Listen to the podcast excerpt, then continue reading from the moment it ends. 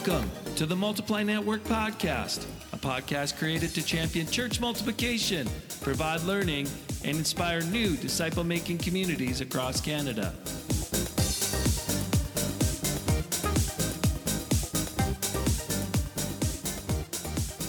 Hi there. Welcome to the Multiply Network podcast. My name is Paul Fraser, and so glad that you tuned in today. Trust that you are safe and well has a lot changed since our last podcast in March.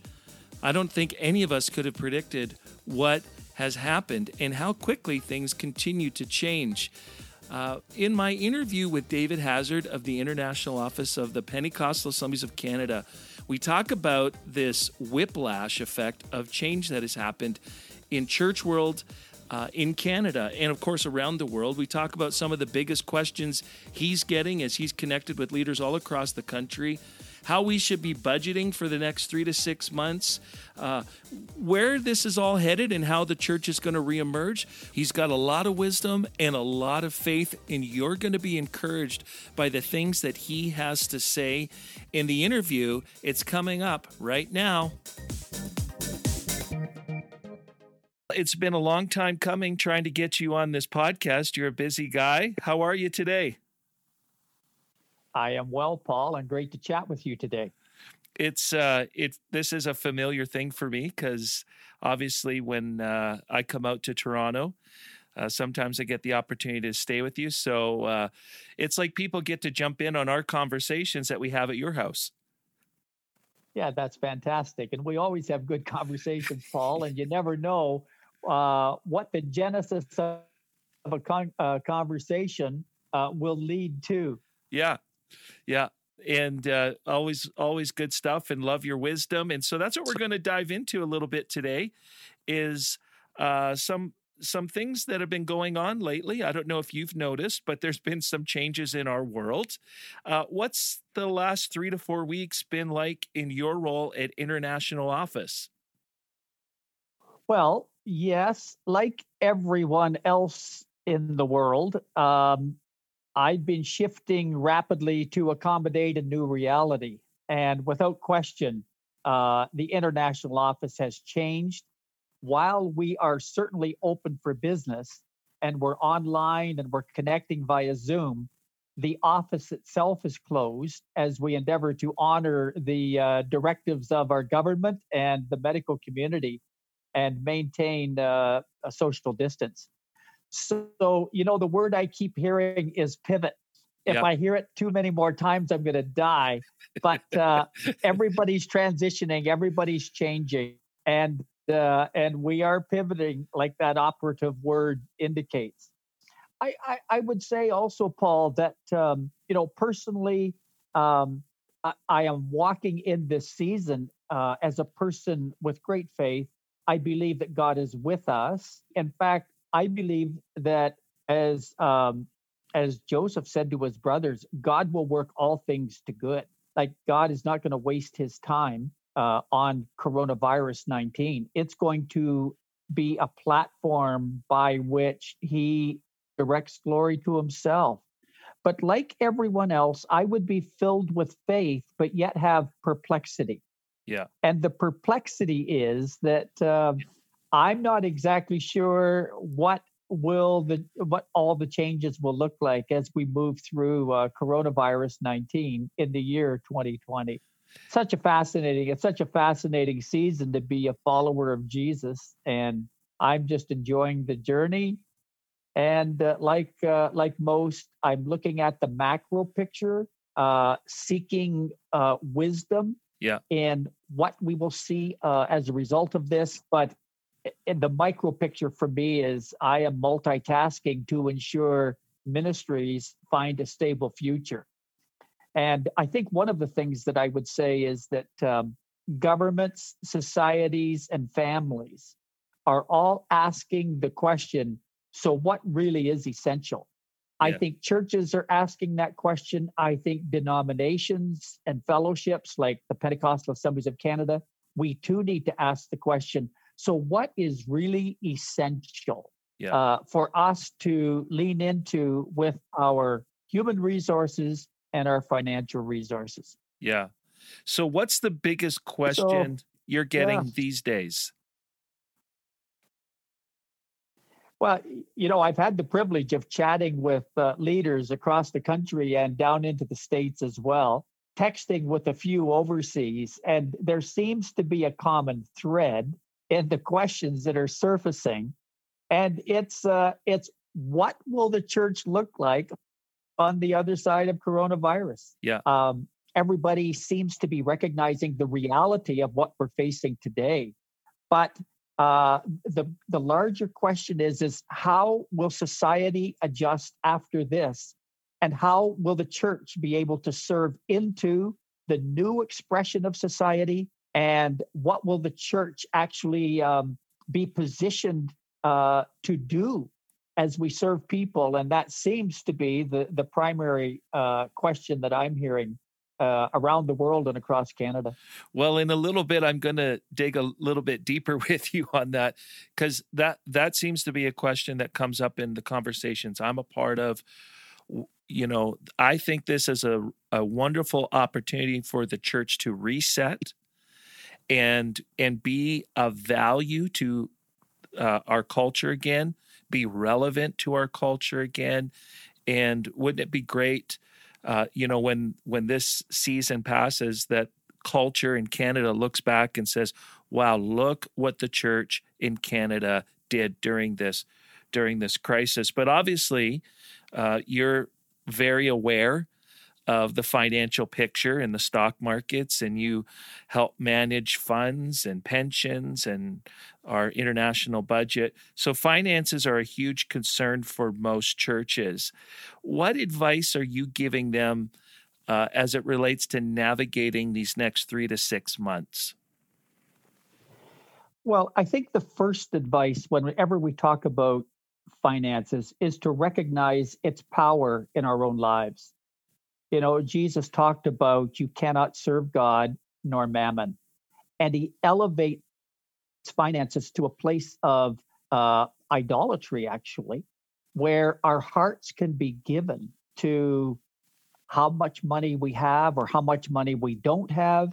And it becomes this uh, this preoccupation all surrounding money. Interestingly, after Jesus in, in Matthew chapter six talked about um, can't serve God nor mammon. He shifted into the birds of the air. They don't toil.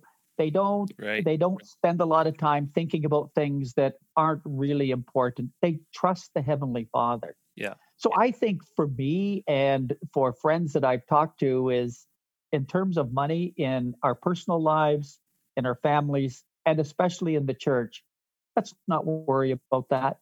Let's trust God that God will continue to be God as he has through 2000 years of church history yeah. and he will supply what is needed. I love the uh, i love the old quote from hudson taylor who said that uh, we can depend on this. That's his his preface. We can depend on this. God's work done god's way will never lack god's supply and so we're in this reshaping of, of what God's work will be, what it will look like. Uh, and I think we can be confident that we'll never lack God's supply. So, my first appeal to friends, to my own heart, is um, it's not really about the money, it's about trusting God. And that that is something that comes up over and over in conversations I have with you is your faith level. Like uh, in your own personal journey, you speak faith to things.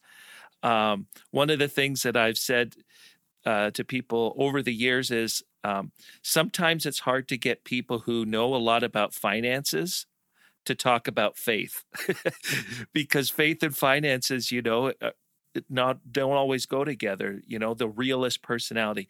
And that is one thing i've always loved about our conversations. You speak faith first. And i think that's important certainly in your role in what you're doing and just reminding us to trust in god again. Yeah and and i believe that faith uh, connected to and married to uh, divine wisdom yep. is going to see the church move forward with great clarity and great confidence into the future. But I do offer practical advice to churches, and yeah, that's uh, true. And I'm encouraging churches and and ministries that there would be value in developing what I call three budgets. Budget number one is the budget of a best case scenario. What would it look like uh, if we were able to meet again at the end of April or in early May? And everyone's coming back together, and everybody is rejoicing in the fact that congregations can gather again.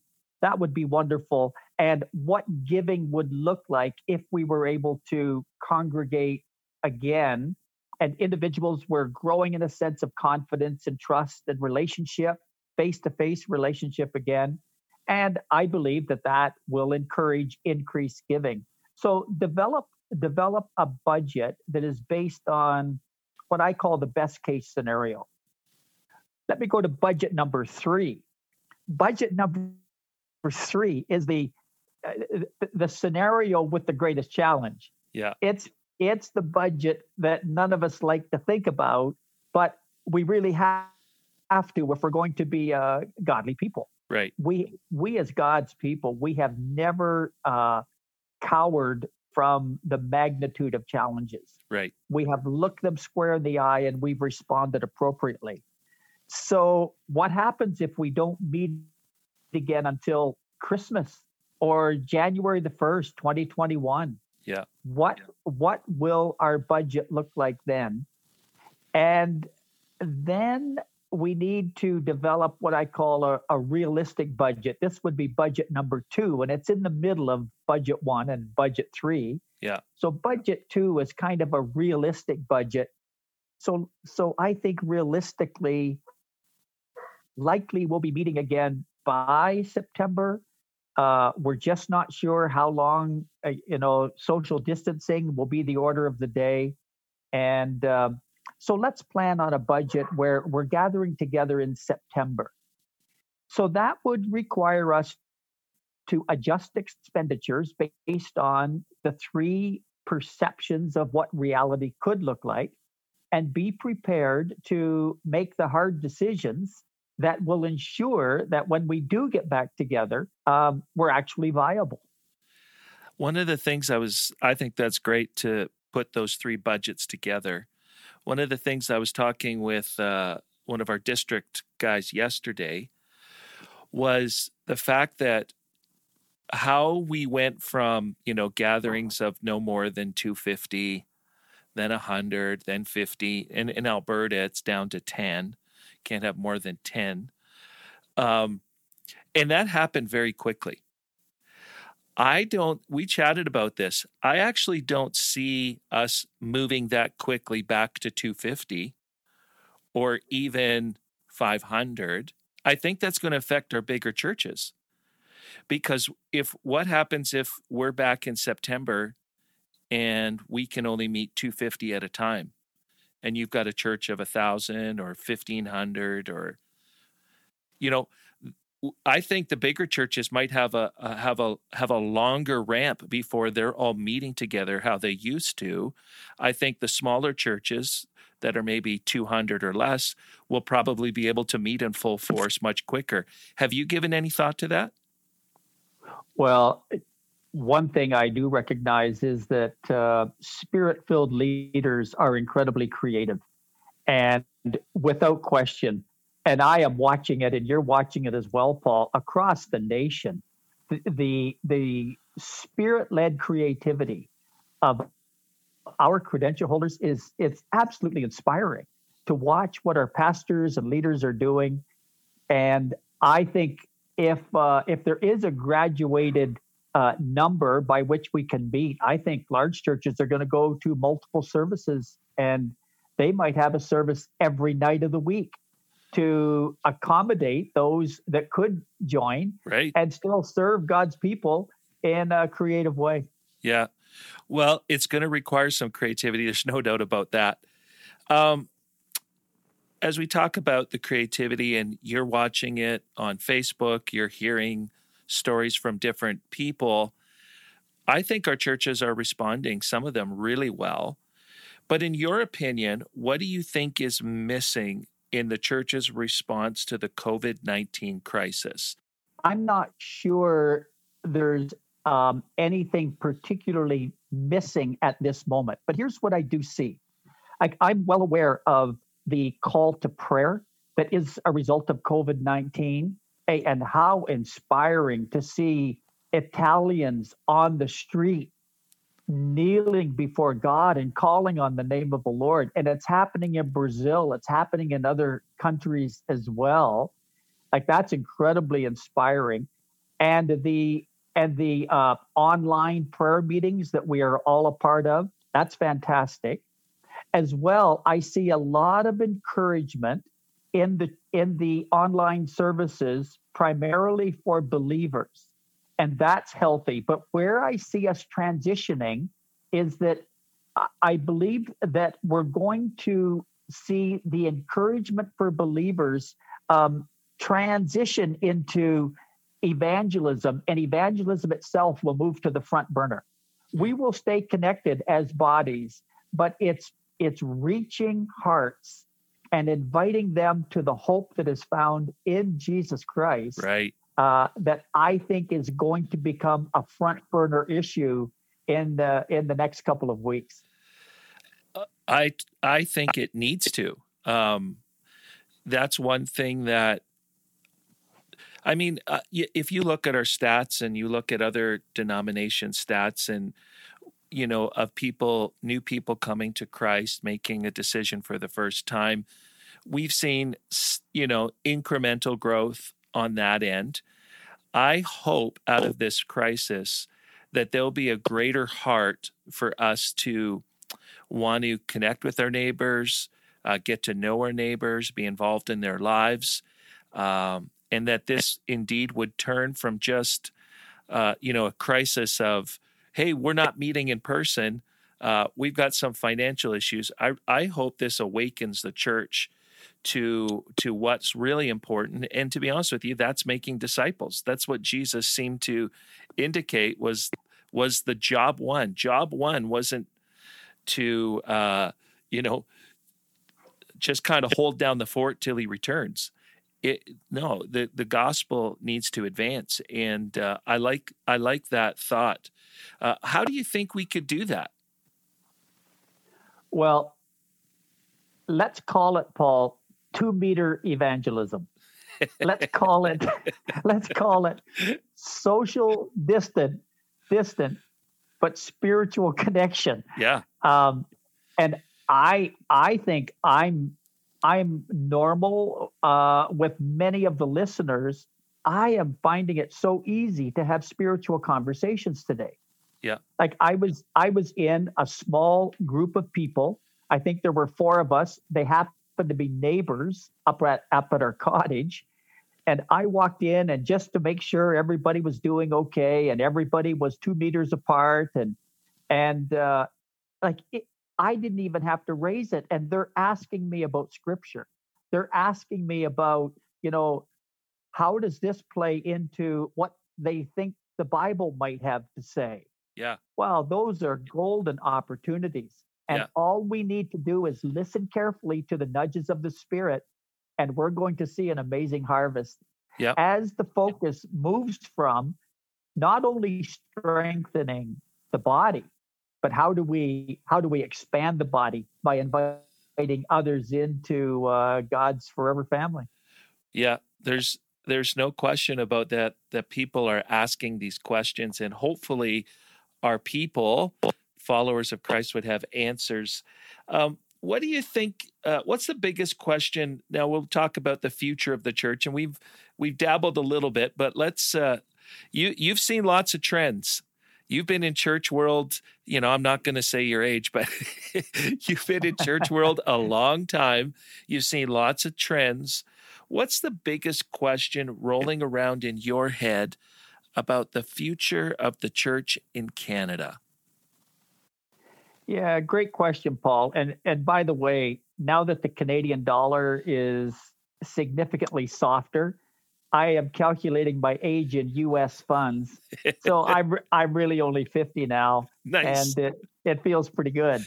Um, you know, I, I think we need to come back to Jesus and listen to Jesus' promise, where he said in in Matthew chapter 16, verse 18, "I will build my church." Right. And I think we we need to rest in the fact that it may look different, but there is going to be a church, and we need to hold on to that promise. Right. The other thing we need to hold on to is the fact that the church survived and thrived during periods of historic pandemics. And pandemics are not new, they're not new to the world, and they're certainly not new to the ministry of the church. And the church has excelled in ministry. So I believe the the hope of Jesus' promise and the enduring tenacity historically of the church yeah. position us to say, okay, there will be a church, but but what will it look like? I have a feeling that, um, as I mentioned earlier, Paul, that the church is going to be uh, more focused on the essentials of yeah. the faith and there will be some peripheral things, some good things that we have adopted and embraced, even. And I think some of those will fall by the wayside as we only have a certain amount of energy and human resources to hold on to the best things. So the good is going to give way to the best.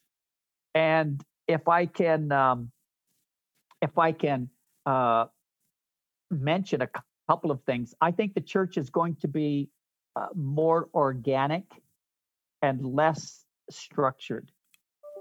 I think the uh, the internet is is providing a way for us to engage with each other in meaningful ways and uh, and enjoy relationship together. And I I wonder if coming out of this, if the church isn't going to ramp up its internet online uh, availability to people and provide alternative uh, times to meet. The old 10 o'clock on Sunday morning or 11 o'clock on Sunday morning, I think it will remain, but the, the creative options are going to uh, become part of the new reality. And, and I, think that faith is going to come back to uh, the irreducible minimums uh, that Carl F. Henry talked about where the focus the focus isn't on peripheral issues the focus is on the the core of the christian faith and uh, the basics redemption through jesus blood fullness of the spirit the lordship of christ uh, the sovereignty of god and and a number of other things that perhaps we have embraced or or pursued um, we may not have time for we may not be able to to actually facilitate them. And then taking those truths, packaging them together to encourage one another and to reach the lost, that is going to uh, simplify and profoundly strengthen the church, in my view. How important do you think adaptability and flexibility uh, is going to be key for churches moving forward? Well, I, I think it's going to be important, but I think I think the, the new reality is going to force us whether we like it or not, and right. some of the the potential uh, financial implications will be forced to reflect on new and creative ways that we can engage. But uh, but I come back, you know, to the flourishing of the church in China, for example that has gone through waves of oppression. And that church continues to flourish. I mean, they are right now in a season of challenge, significant challenge. The government is tearing down their meeting places. You, you see the pictures of these big, um, these big bulldozers pushing down churches. Do they really think they're going to stop the church? I mean, really? Yeah. Really? the church in China is going to move forward with increased power Right. as a result of the attempt to to thwart its ministry. And uh, I, I see the same uh, coming out of coronavirus. I don't see this as a season of the weakening of the church. I see it as a season of the strengthening of the church Come on. and pushing the church into into its core values, its core purpose. Yep. And uh, and we will move forward through this with even increased power. The verse I mentioned to one of the groups I was um, I was online with uh, recently was, let's just agree to live in Ephesians six ten, where we will be strong in the Lord and in the power of His might Come on. and we will watch that strength come to our lives personally and then we will watch his strength in us uh, influence others who are watching the christian community carefully and wondering wow where do you where do you folks get your calmness your hope Yeah. your peace Yeah. so a great opportunity the church is going to be stronger as a result of this in my view Thanks, David. That that is a helpful word, I think, for people who, uh, you know, are feeling the fear of what's this going to be like? How's this going to change? How's this going to affect Yep. me? Uh, but we put our faith in something uh, more certain than uh, prognosticators of of what people think it's going to be or what it isn't going to be. Um, today's podcast may be finding people in all sorts of situations. What other words of encouragement would you give them today? Well, I would say I would say that believers shine in hours of crisis. That's that's historical. That the church rises to the occasion in any challenge and it offers hope and help. We are people who have our hands up and worship to God and we are people who offer our hand to help our neighbor and I believe I believe that uh, God will continue to work through us, and believers are going to be strong in this hour.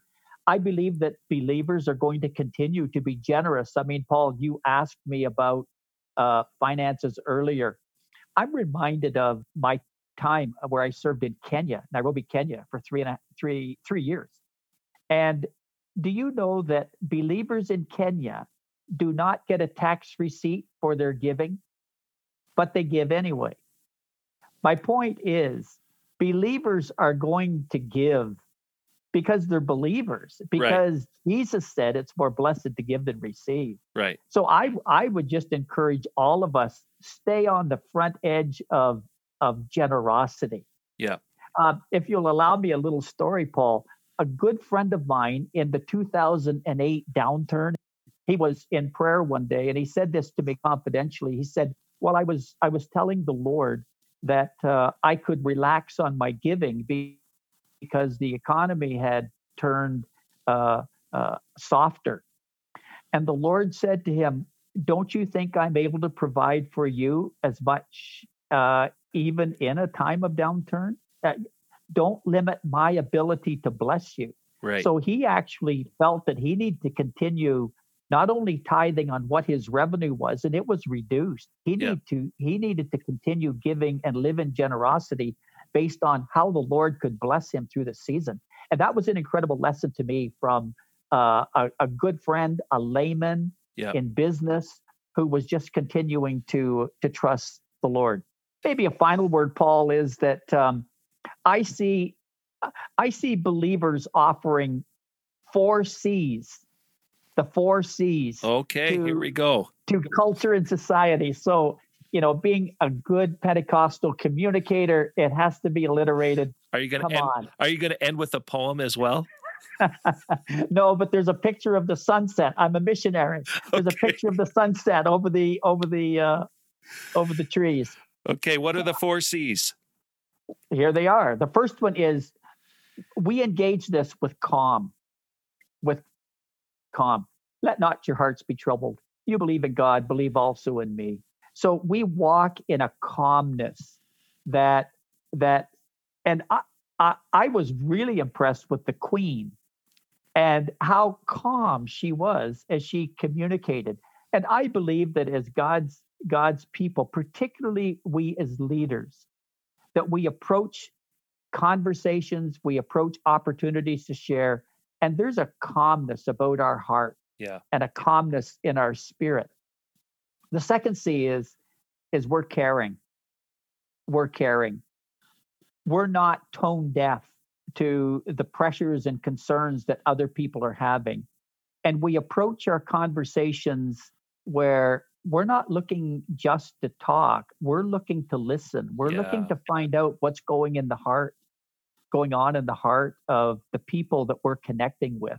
Yeah. And uh, and we care. We show genuine care. That's what the Christian church has excelled at in previous pandemics, and we're going to do the same. The, the third C I've already mentioned, and you and I uh, laughed about it a bit, is the creativity of spirit filled leaders. Yeah. It's a season for, for beautiful creativity. And I think that we're going to see expressions of gospel communication come to the fore that perhaps we hadn't even thought of before. Right. So I am seeking to live in that creativity. The final one is that we will courageously uh, share the faith. Yeah. And we will step, we will step out of ourselves because this coronavirus, this pressure that is going on in the world, it's not about us. It's about us being God's servants in God's time. And how can we cre- uh, creatively and courageously lean into the conversations that we all can have Yeah. with precious people, family members, Yeah. neighbors, and uh, and see Jesus glorified in in this season. So, yeah, let's do it together. I love those four C's, man. That's so great. Again, just I'm encouraged every time I talk to you. I'm encouraged. Glad you're able to jump on with us today and and to speak uh, like such faith filled language in in a place where worry and anxiety in our culture are uh, you know it, certainly increasing and I think as people listen to it, they'll they'll they'll hear this too, that you use scripture. Like I don't know how many I don't know how many scriptures you probably even don't even know, but I'm just so taken back. Like here's a point, here's a scripture, here's a thought, here's a scripture. I know you're in the word lot, and that's a reminder I think to all of us in this time is if you want to be able to speak faith filled language, you have to be in the word. Do you have any comments about that? A wise man once said, "Faith cometh by hearing, and hearing by the word of God." So, so I think I think walking as men and women and young people of faith today is really important. But faith doesn't just uh, fall out of the sky. I mean, we have to apply our hearts to to growing in faith, to seeking God, to be filled with faith, to be filled with His Word, and um, and understand the faithfulness of God through history. There's no no time no time to be fearful, no time to lament what was. Yeah. It's time to lean with anticipation and hope into what will be and what God, who is the creator of all things, what God will create Yeah. as a result of coronavirus uh, 19. Yeah. It's it's going to be interesting. Uh, I think I was in a conversation with you recently. I think it was maybe a lead team meeting we had, and you said something to the effect of, "I'm so excited to be leading in this time of uncertainty," and you literally do get excited about how God's going to work these things together for good, how uh, we all have a role to play. We can be learners, we can be communicators, but we're always disciple makers. We're always faith filled people that speak with faith filled language. And just want to thank you for your leadership. Thank uh, you know to you and Stacy, and uh, for the many years that you guys have just leaned into this fellowship. And also, I don't know if people know this, but you uh, recently finished your doctorate. Uh, yes, that was a year ago right now. So very Yeah. grateful to have that journey uh, behind me, and that was a that was um, a strengthening journey and an expanding journey in my own life, and very grateful for the privilege of studying and uh, and contributing to our fellowship through research that I uh, completed. Yeah. And, you know, maybe that's another uh, podcast that we could do is just because I, you know, when we were talking about your doctorate and the importance of integrity in leadership in ministry, um, that would be worth another podcast maybe that we could we could just maybe unpack a little bit of of your research and learning. Sure, Paul. Happy to chat about that. All right. You know, back back to your comment about uh, about leading today. When I was a young pastor, I was pastoring Edmonton Evangel at the time. I came across a quote, and if you remember, in the late '80s, early '90s, it was a time of incredible transition in the church as well, and just the world was changing. Things were changing and the quote I came across, and I can't recall who said it, he said, These are the days that great leaders wish they could have lived. I think that there are a lot of great leaders who have passed on. They wish they could have been involved in leadership right now, right here in this season. And, and let me let me conclude, Paul, by thanking God for giving me health and strength. Yeah. That I'm able to lean into uh, the challenge of leadership with you and with friends across this nation and friends down in the States as well.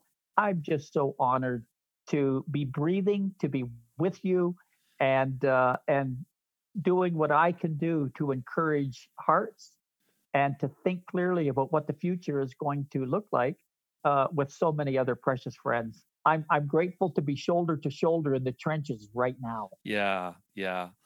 Well, thanks so much for being a voice in my life and and Corey's uh, and our family. Um, we love you guys and are grateful. Thanks also for being a voice in our fellowship and to other leaders, and for being a part of our podcast today. We so appreciate it. You're welcome, Paul. Anytime.